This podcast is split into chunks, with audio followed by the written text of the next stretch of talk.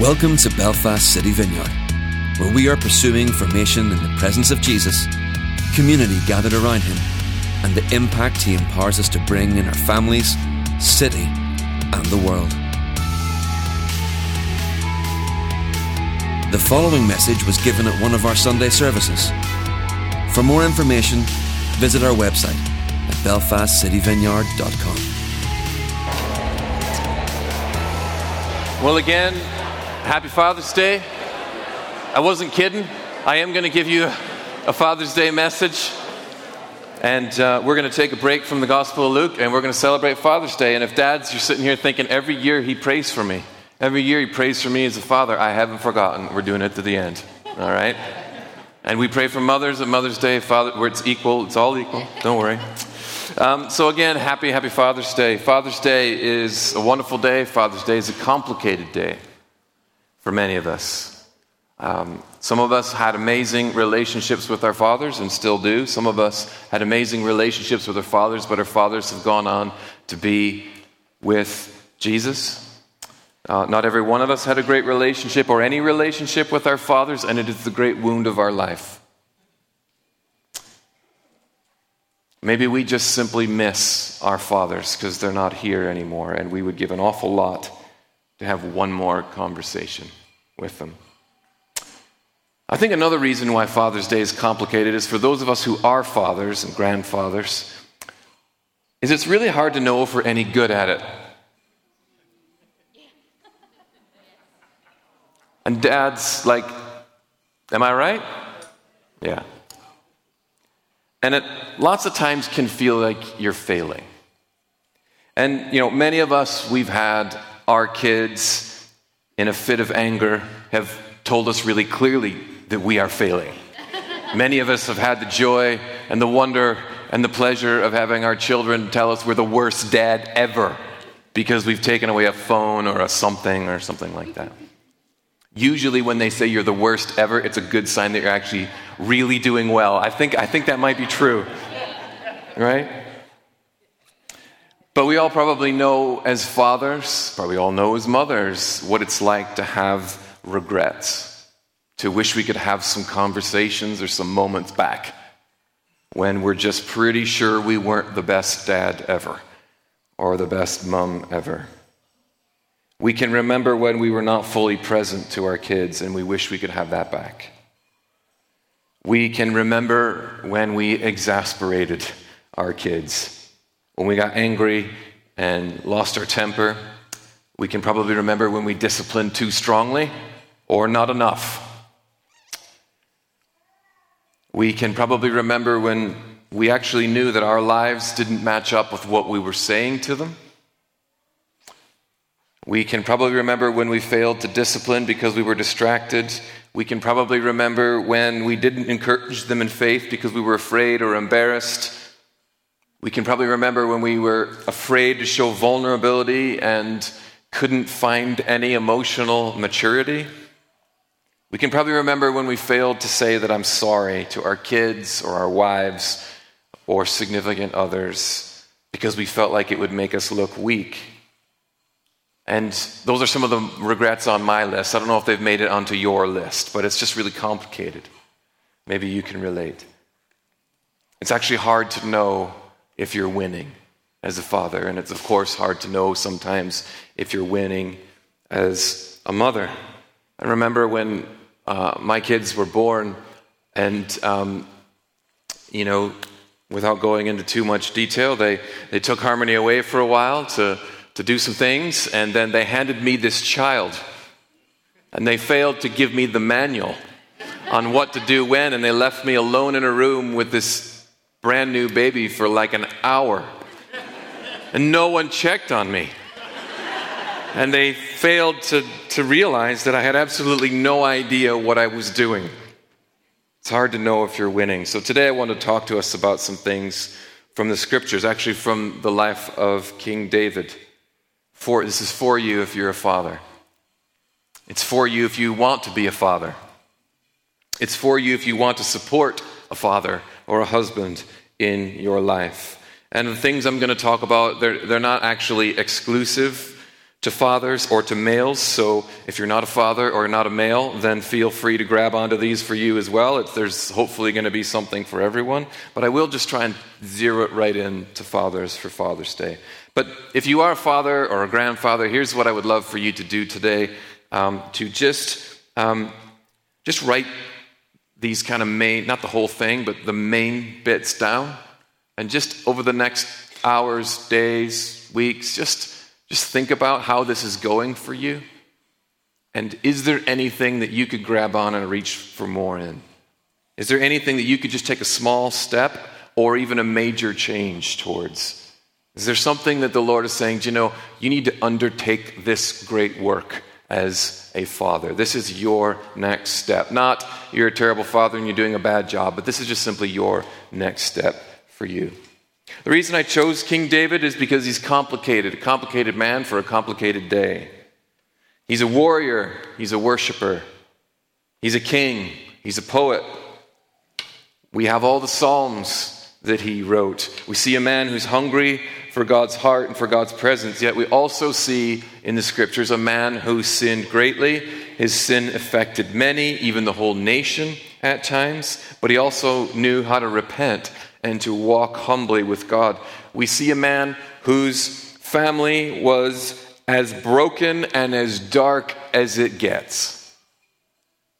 Yet in the end, he's described as a man after God's own heart. He's complicated, so a complicated man for a complicated day. Okay. Let's see if I can firstly turn this thing on. There we go. And we will jump into it. So, a couple quick things, and we will be done. So, the first thing I want to talk about uh, I've just said fathers and mothers just so we can all reach for it, uh, but fathers especially think about and reach for legacy. Legacy is an important word for us here at the vineyard. We think about it a lot. We're slightly obsessed with it, I hope in a good way. Uh, what are legacies? Legacies are things that are handed down from one generation to the next, or from one person or group to the next, or something like that. So legacies are something someone contends for and stewards in such a way that momentum is built around it, and then that momentum is passed around to others. A legacy overflows beyond the person and allows those who come after them to walk easily in something that the founder the, the patriarch or the matriarch had to contend for. So somebody fights for something, it becomes accessible, there's momentum around it, and the next generation can walk far easier in it than the founders had to. And it's legacy that has passed on. And in the life of David, he passes on legacy to his son Solomon. That's what we're going to look at really, really quickly here. First Chronicles 17 1. This is David. After David was settled in his palace, he said to Nathan the prophet, here I am, living in a house of cedar, while the ark of the covenant of the Lord is under a tent. So, for David, what you have to understand about David is there's this intersection of worship and the presence of God meets national life, and he's the king, and it's going to be like a legacy of worship and God's presence for the nations cascading. That's his vision, that's his life, that's what God has done through him. He's the greatest king Israel had known, and this is his legacy that he's looking to pass on. And when he says, I'm living in a palace or a house of cedar, he's got a great situation. But the Ark of the Covenant, which Indiana Jones, Raiders of the Lost Ark, any fans? You know what I'm talking about? That's the Ark of the Covenant. Well, the Israelites carried this thing around, and it was actually the locusts of God's presence on earth. Okay?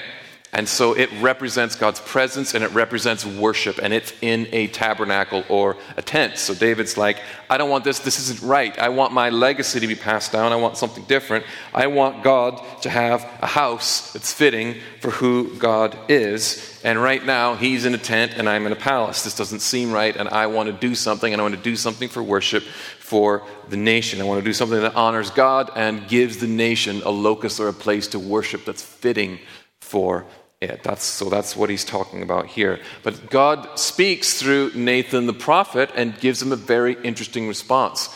That night, the word of God came to Nathan saying, Go and tell my servant David, this is what the Lord says You are not the one to build me a house to dwell in. So God says, I'm sorry, it's not for you. It's not for you.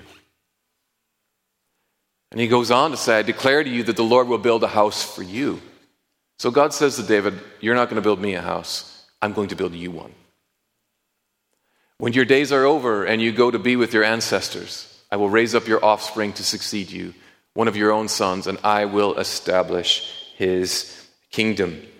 Saying, David, you want to build me a temple for worship now? I'm going to give you a legacy of worship and my presence for generations through your family. That's what God says. And this is how God works. When we submit ourselves to Him, when we seek Him, He builds things in our lives that are to overflow far beyond us. He builds legacies in us. Now, a sobering thought.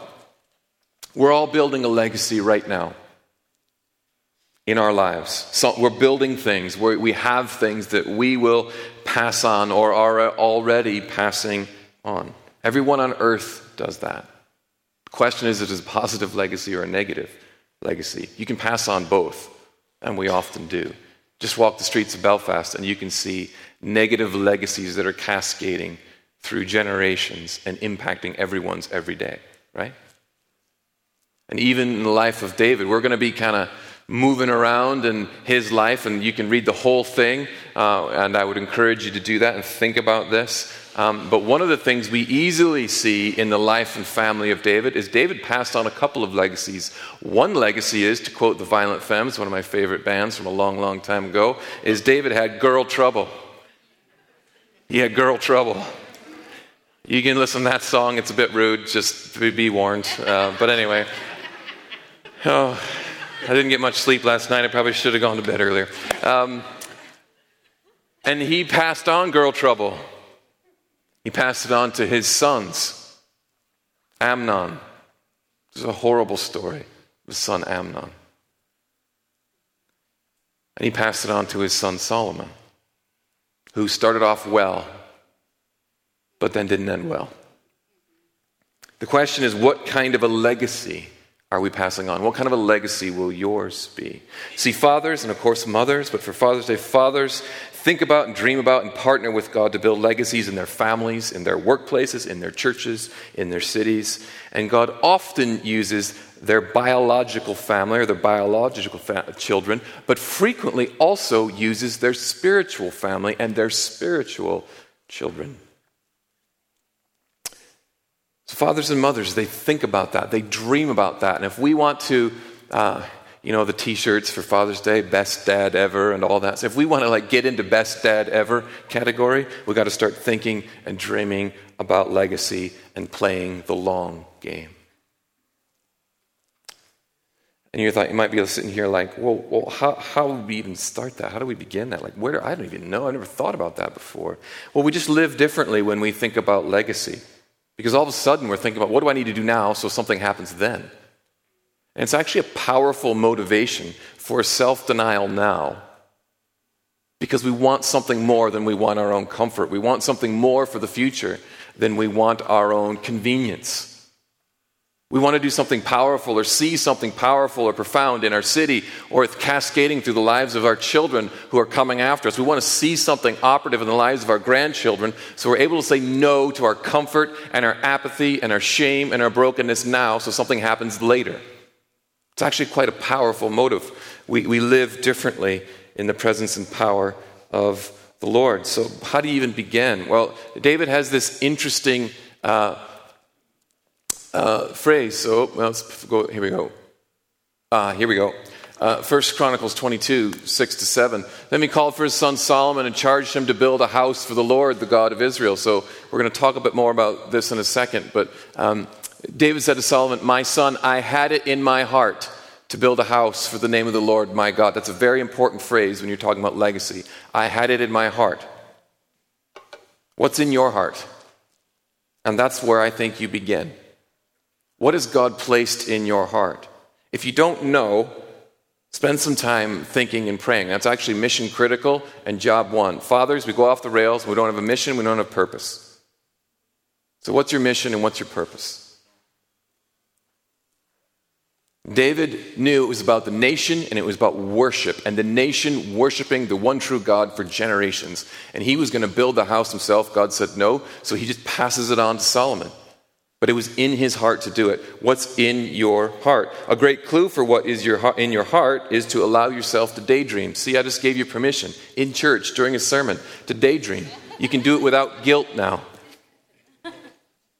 What do you, what, like, I, you know, I would love to see this. I, what, I would love to see this.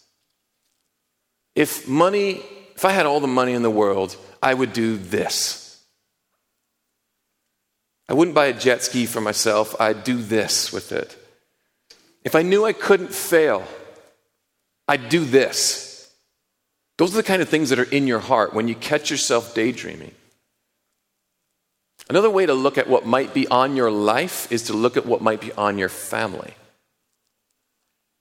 What are the themes that keep showing up in your life or your family's life? What, what going back was on your family? What has been cascading down? For some of you, it's a legacy in business. For some of you, it's a legacy of service in um, things, places like the NHS or, or something like that. For some of you, um, you are children of pastors. And that's been a really hard journey. But there's a legacy there. And just from the Lord, I would say to you uh, don't run. Don't run from it. Don't run from that one. So, what is like on your family? What's on your life for Harmony and myself? There's just, no matter how hard we try and outrun it, there's worship, there's intimacy with Jesus, there's church planting. It follows us around. Even when we try and say, Lord, I'm not going to talk about that anymore, it just keeps happening. Even when we say we're not going to lead worship anymore, well, I don't have a problem. No one asked me to lead worship. But when Harmony says, I'm not going to lead worship anymore, it just keeps happening. When I say, do you know what? We're tired as a church. We we've done six kind of sending things in five years. We're wrecked. We're knackered. But I'm not going to talk about church planting. Lord says, guess what? You're going to talk about church planting. What's on your life? What's cascading down through the generations. Another clue is what do you see in your city that needs to change? What do you see around you that breaks your heart? What is the thing that you're saying right now? Somebody somewhere ought to do something about that. Maybe that's a clue to what is in your heart. I would just say, pay attention to that phrase. I had it in my heart. What's in your heart to do? And listen, it's not just a warm, fuzzy thought it led to real action in the real world. And what if some legacies get lost if you don't steward them? And what if some legacies that God is asking of you will get lost if you don't steward them? Would you begin to think about that this Father's Day as you get your mug that says best dad ever and all that stuff? Would you dare to dream for more? For you and for your children and for your family and for your city and beyond. Fathers and mothers also challenge and champion. They don't just think about legacy, they challenge and champion. So we'll see David really challenge Solomon, like charge him in front of the nation. He charges him. So now I charge you in the sight of all Israel and of the assembly of the Lord be strong and do the work. That's your father, like, he stands you up in front of people, like, get her done. It's a challenge. It's a challenge. And then he says to him, Be strong. Like, man up. That's what he's saying to his son. Be strong and do the work. I just think expectation can be an incredible gift. I reflect on my own relationship with my father. I reflect on my relationship with my spiritual father and the godly men who've mentored me and shaped me. They all they, they would tell me they loved me, and that's great, but they also told me they expected something of me. Expectation can be an incredible gift. And fathers and mothers, but especially fathers, help and challenge and call their biological and spiritual children to do and be more than they think they can be and do. See, Solomon is this young man, and the nation's in front of him, and his dad is like the hero beyond hero warrior king. And he's supposed to build this temple. And his dad is looking at him saying, Get it done. There's an expectation. And he probably would be like me, like, I probably can't do that. But his dad is saying, You can do that. You can do that. See, fathers see what others can't see yet. Fathers see what their children aren't seeing yet and they encourage and challenge and expect them to reach a standard. They model things out to their children. And then they say, You can do this. You can go for this. I'm expecting you to do this. And you can take a risk and you can succeed. Go further, go farther, and don't be afraid. Be strong and do the work. He calls them to attain something. He calls Solomon to live a life that matters for the sake of God and for the sake of the nation. But that's not all. He doesn't just set this expectation. Because many of us, you're like, I don't feel good about this because I had loads of expectations on me and no love. And it broke me. So, the other thing that David does for Solomon, see, Verse 10 is be strong and do the work. And then verse 11 is then David gave. So his dad challenges him in front of the nation and then he gives them, gives his son Solomon. He gives him plans for the temple because the Holy Spirit gave them to David. He, you know, and it goes on and on. And throughout the literature about David passing on the legacy to Solomon, let's see, what else? They see he gave him plans for the temple, he gave him vast sums of money for the temple project. In other words, he paid for it. David gave Solomon access to his key friends who were rich and helping him rule the nation. And he said, Do whatever Solomon tells you to do, give your own money to this project, and back my son. So he gives him equity. And then in verses 20 and onwards into 21, he says this to his son Be strong and courageous and do the work. Do not be afraid or discouraged, for the Lord my God is with you. He will not fail you or forsake you until all the work for the service of the temple of the Lord is finished. So he tells them not only to get it done, he tells them, I'm for you and God's for you. And here's all the money and the friends and the relationships and the plans. Here's everything you need.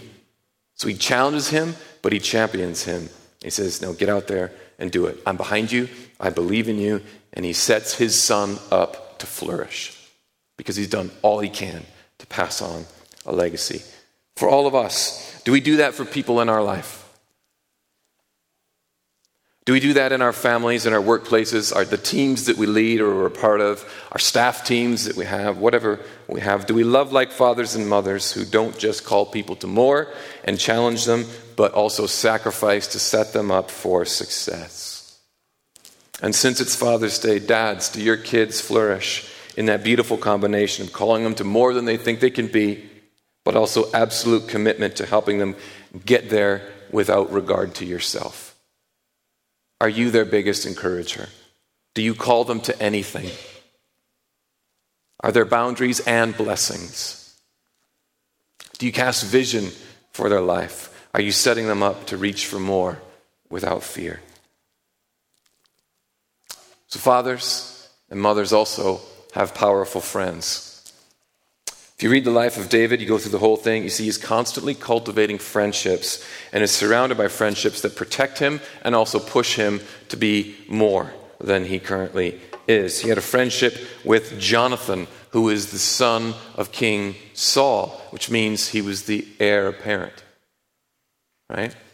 And Saul ended up starting off okay and ended up not doing so well. And so the Lord said, No more Saul, it's going to be David, and David's anointed king. So, but David cultivated this relationship with Jonathan. Jonathan and David were committed to one another. And even when David was anointed and chosen by king, and Saul, Jonathan's father, was rejected, meaning Jonathan is not going to be the king, Jonathan, what does he do? He defends and he protects David, and he honors the Lord in relationship with David because they have this love and worship of the Lord in common. They both were warriors, but they're both worshipers, committed to serving the Lord, but also committed to helping each other. That's kind of friendship David cultivated. You also search the scriptures and you see David's mighty men who he just was always surrounded by warriors who were secure and brave and devoted to David. There's one, I can't remember his name, but it, he took a spear off a Philistine and killed the man with his own fear. And then it says spear, and then it says something like he descended into a pit on a snowy day and killed a lion. You probably couldn't take him, this guy. he just constantly had these types of men around him. He also kept wise men close to him who heard from God and also gave God's wisdom to him. But it's really interesting. Lots of kings only want good news. And so, if a prophet or a wise man or a soothsayer or whatever you want to call them gave them bad news, often they lost their head. But not David. He kept wise men close to him who weren't afraid of him and weren't afraid to tell him the truth and confront him when he'd sinned and was walking away from God. Nathan the prophet is always giving David God's wisdom as you read the story of David, but he also confronts him in 2 Samuel chapter 12 after stealing another man's wife, Bathsheba. I told you he had girl trouble. Nathan confronts David and calls him out at great risk to himself. Gad is another prophet that's always around David, speaking God's words of wisdom to him. He's a source of wisdom. David cultivated friendships that brought wisdom, and he empowered people in those friendships to confront him.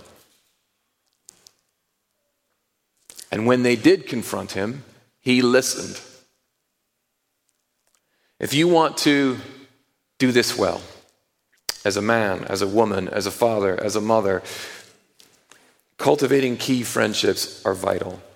And listen, friendships like we're talking about with David and friendships like these that are key for us, they're more cultivated over time than begun in an instant.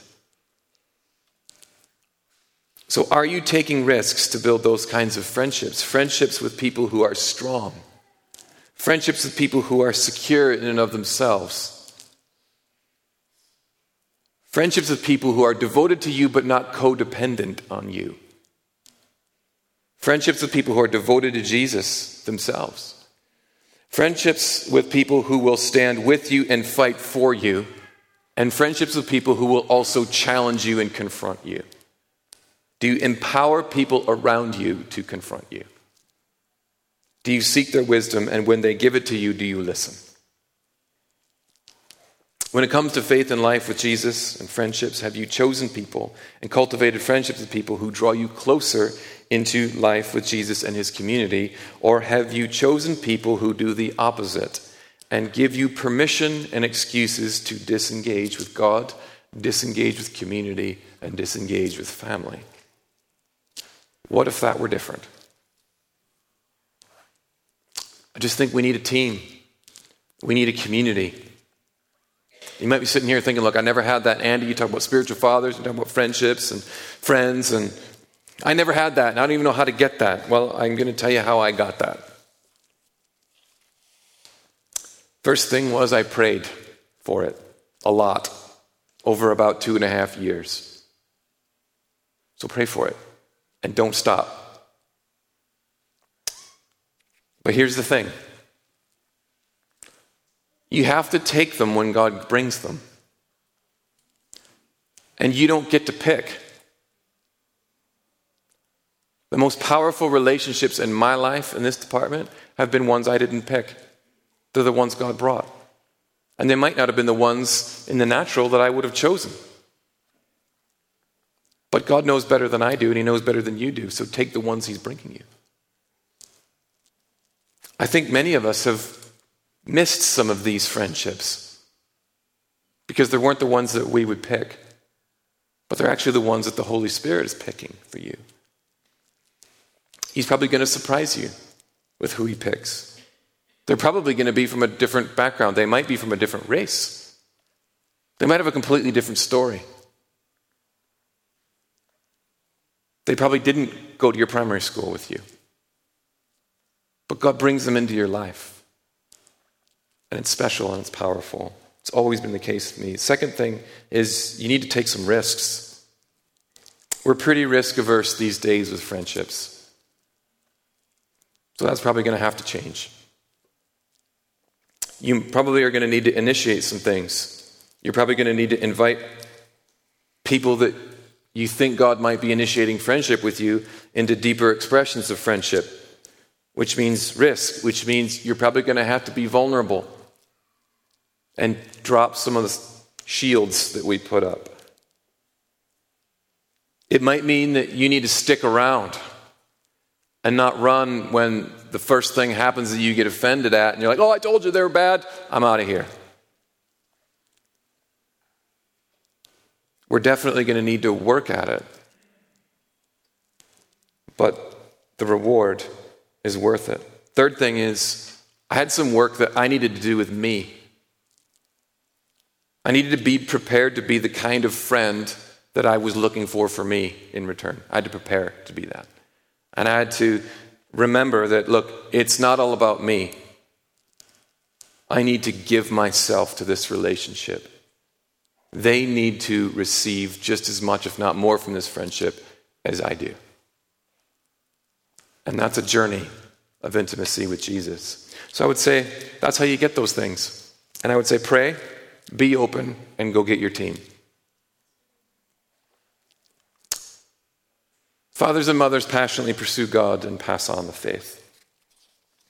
The scriptures themselves refer to David as a man after God's own heart. We've talked about that. You can't look at the life of David and not think about his passion for God and his raw worship. It's what Samuel the prophet saw in David at the start.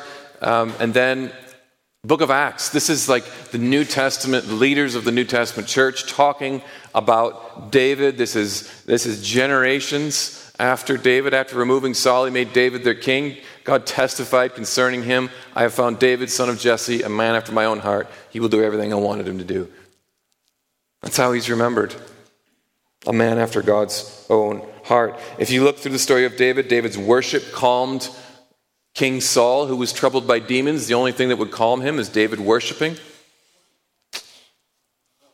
Tells you he's pursuing God. When the ark of God, representing the very presence of God, was brought to Jerusalem, he led the parade, stripped down almost naked, and danced with all his might. That's pretty passionate. In the midst of one of the worst moments of his life, the loss of his child, David goes in to the sanctuary before the altar of the Lord and he worships. You only need to read the Psalms to see his worship and his vulnerability. And at the end, his focus and passion and legacy is all about the nation worshiping and pursuing the presence of God. David was many things, but he was first and foremost a passionate pursuer of God. And he passed on to Solomon how to walk as a man after God's own heart. And he passed on the faith to Solomon. So now he's talking to Solomon. I charge you in the sight of all Israel and of the assembly of the Lord and in the hearing of our God, be careful to follow all the commands of the Lord your God, that you may possess this good land and pass it on as an inheritance to your descendants forever.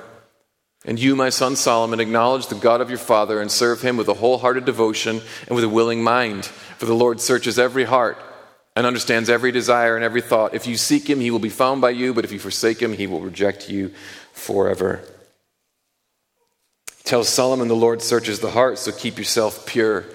He tells Solomon, Seek him and he will be found. He tells him, If you prioritize worship in his presence, it will go well for you. If you forsake him, it will not go well for you. David knows this the hard way. When David was passionately pursuing God, all that he had authority over flourished, was thriving, and grew. When he wasn't worshiping the Lord, when he gives in to lust, when he gives in to believing his own press about his power and his success, when he gives in to boredom and when he gives in to apathy, his family and the whole nation suffers greatly. When he should have been fighting with his armies, he was at home bored and ended up lusting after Bathsheba, another man's wife, and ended up having his, her husband murdered, and he ended up taking his uh, the other man's wife. When he was at the height of his power, he thought he could do whatever he wanted because he was all that. And he thought his success had more to do with him than with what the Lord had done in his life. He then decided to conduct a census of his fighting men to see his own power, authority, and glory. When he failed to father his children well and to act decisively when one sinned horribly against the other, untold calamity and destruction and grief was brought upon his own family as well as the nation. Our life with God directly impacts whatever we have authority over. And we have a huge role in passing on the faith to our children. And for all of us here, especially for the fathers, will you just think about what you have authority over right now? Family, a department at work, something here in the vineyard, something in your community or in our city, a team, a classroom, whatever it is. Our life with God impacts the trajectory of those around us and those we have authority over. And we can help them thrive, or we can sow seeds of apathy, sin, and struggle. And it's, of course, not a simplistic formula like, look, I read my Bible today, that means my kids are going to turn out perfect and be saints. Or, do you know what? I really screwed up today, and that means my kids automatically are going to be off the rails forever. That's not exactly like that. What I'm talking about more is a trajectory built up over time. I love the beautiful families in our community. You can see the legacy being passed on. You can see amazing things through the fathers and mothers here that have put down roots and served and loved Jesus in the good times and the bad times, and you're building up a legacy. I love it. You can see it. It's like a, a story within our community that this is true. When we pursue God passionately, more of the kingdom is possible in our families, in the places we live, and the places we work and serve. And as part of Father's Day, will we think through the atmospheres we're creating, the cultures that we're building, the permissions that we are giving by our actions or our inaction? Will we think about the behaviors that we are enabling through our own behavior? And will we think about are we actually passing on the faith? Are we leading in that or are we abdicating in that? And are we asking for an hour and 15 minutes with our beautiful children's and youth leaders to cover what we're unwilling to do? Are we allowing others to shape and form our kids and those we love and care about? You might be sitting here thinking, I don't know how to pursue God passionately. No one ever taught me that. Fear not. Fear not. There are some things in our summer schools that will get you going. And then in the autumn, I'm doing a course that has the glamorous title of How to Follow Jesus. And if you want, I will teach you everything I know. And you'll be able to sign up for that, and we'll have a big old time. And it'll be great. But before that, key to this is pursuing friendships with those who follow Jesus well and do this well in their families and pass on faith. So you can see them, they're sitting around you. There's legends and heroes of the faith right here in this community that you can see with your own eyes. Invite them over for dinner or lunch or coffee and ask them to tell you everything that they know and to pray for you. Start there, summer school, and in the autumn, we'll get her done. It'll be great. You might be a man and you might be sitting here thinking, all this talk about worship and loving Jesus, look, it just seems a bit soft or feminine. And we sing these songs sort of like I'm singing my girlfriend, and I'm just like struggling with that.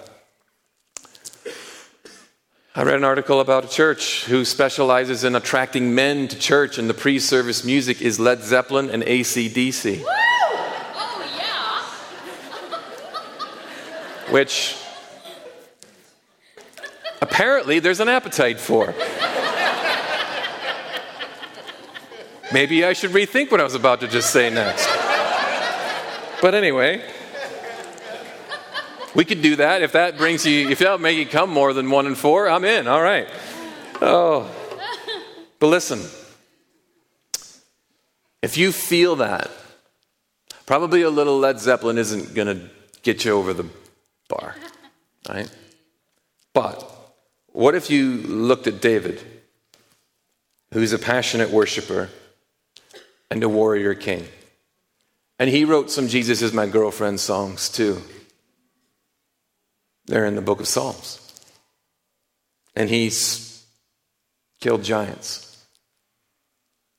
And you couldn't take him.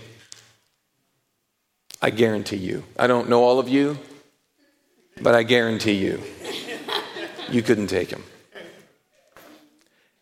The Lord wouldn't let him build the temple for him. Why? Because his hands were too covered in blood.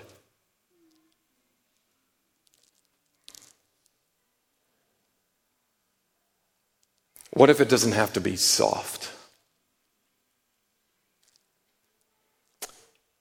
Better yet, instead of David, maybe we should just think about Jesus our Savior, who endured rejection and suffering and was nailed to a cross.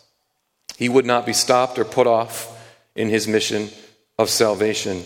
Immense strength took him to the cross. Passion and love kept him there until it was finished.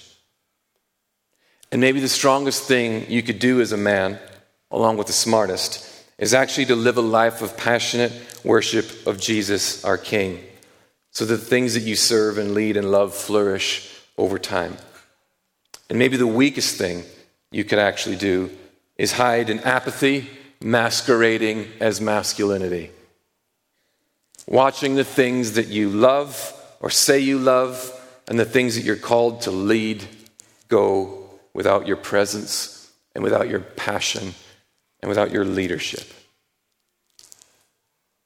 So, will you model out and pass on a life of worship that's not just for you, but actually impacts things around you and passes on faith and flourishing?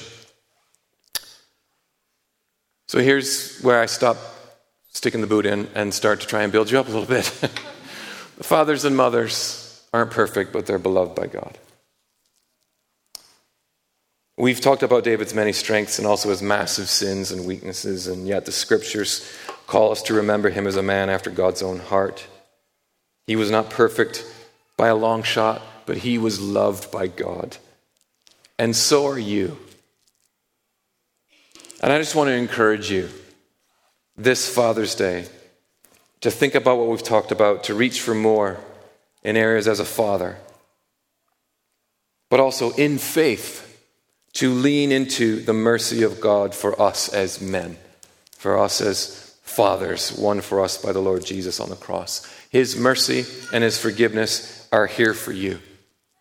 His blood doesn't just cover the anger and the lust and the shame and the brokenness, the mistakes, the apathy, the fear, the, and the inaction. It does, but His resurrection and His life also calls us to return to our assignment, to give ourselves over and over and over again to our kids, to our wives, to our workplaces, to our cities, to our church, and to lead and to serve and to love. The safest place for you as a father is in the gospel. Our sin and our shame are covered by the blood of Jesus, and his resurrection and his life and his presence and his friendships calls us to be more than we could ever be. We can receive wisdom and grace and mercy from him as we surrender to him and pursue him. So, wherever you are in your fatherhood today, receive the love and mercy of Jesus. Come to the cross again for a restart but also receive the challenge and the backing of Jesus to rise up all over again, to live empowered, to be the best father you can possibly be, to build legacy in your family, in your workplace, and in your city. Come again to the cross. I felt like as I close, I should speak this out over you. I've got First Chronicles up there, but it's actually John 8, so don't go to First Chronicles expecting to find this.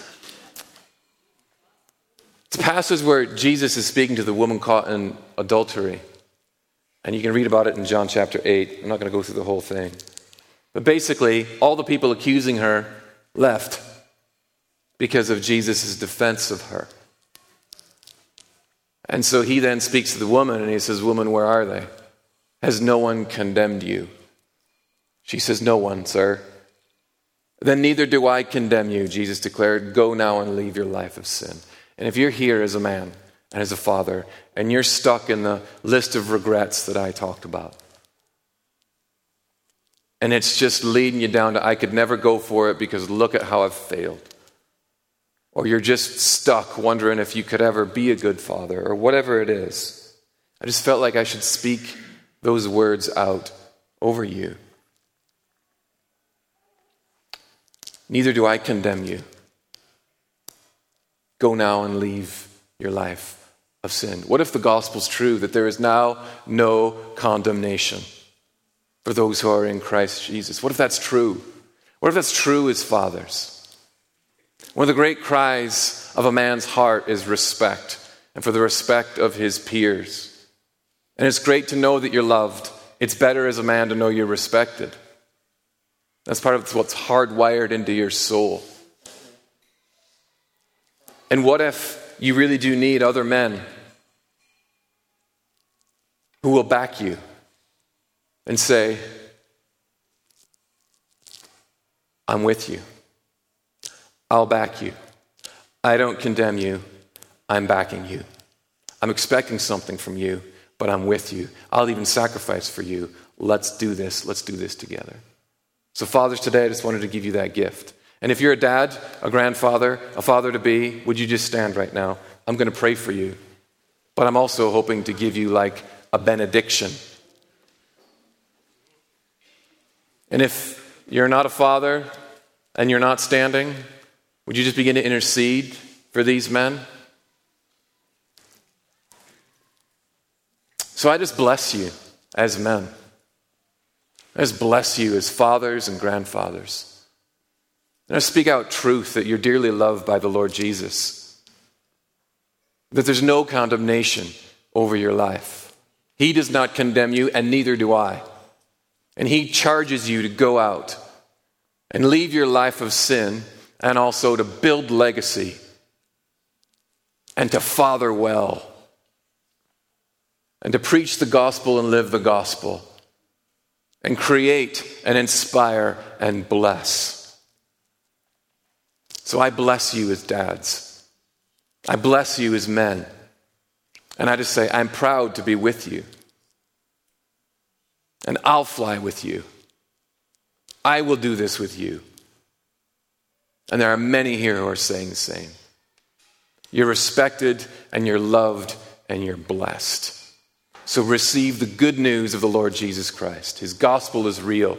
His kingdom is here, and you are potent and you are powerful, and your words and your life matters. And the Lord and we honor your sacrifice and your service and your blessing that you have done your best to live out. So receive the Holy Spirit afresh. Rise up, be clean, be made well in Jesus' name, and run again for the sake of Jesus, the kingdom, your family, and this nation. Receive the anointing and the power of the Lord. Why don't the rest of you now stand? Lord, would you empower us to be fathers and mothers with our biological children, but also fathers and mothers for our spiritual children in this city? We pray for a great host of men, women, and children to come here and encounter fathers and mothers for the sake of the city and for the sake of your gospel. Lord, be with us. Any who are mourning, and grieving this morning because of the loss of their fathers, any of who are in great pain and wounding because their fathers weren't what you intended, I pray for your comfort and your blessing. Let your mercy come, but also let your well done come. Just receive the blessing of the Lord in the name of Jesus. Amen. Thanks for listening to this message. For all the latest information about what's happening in the life of our church, or if you have any questions or comments, head over to belfastcityvineyard.com.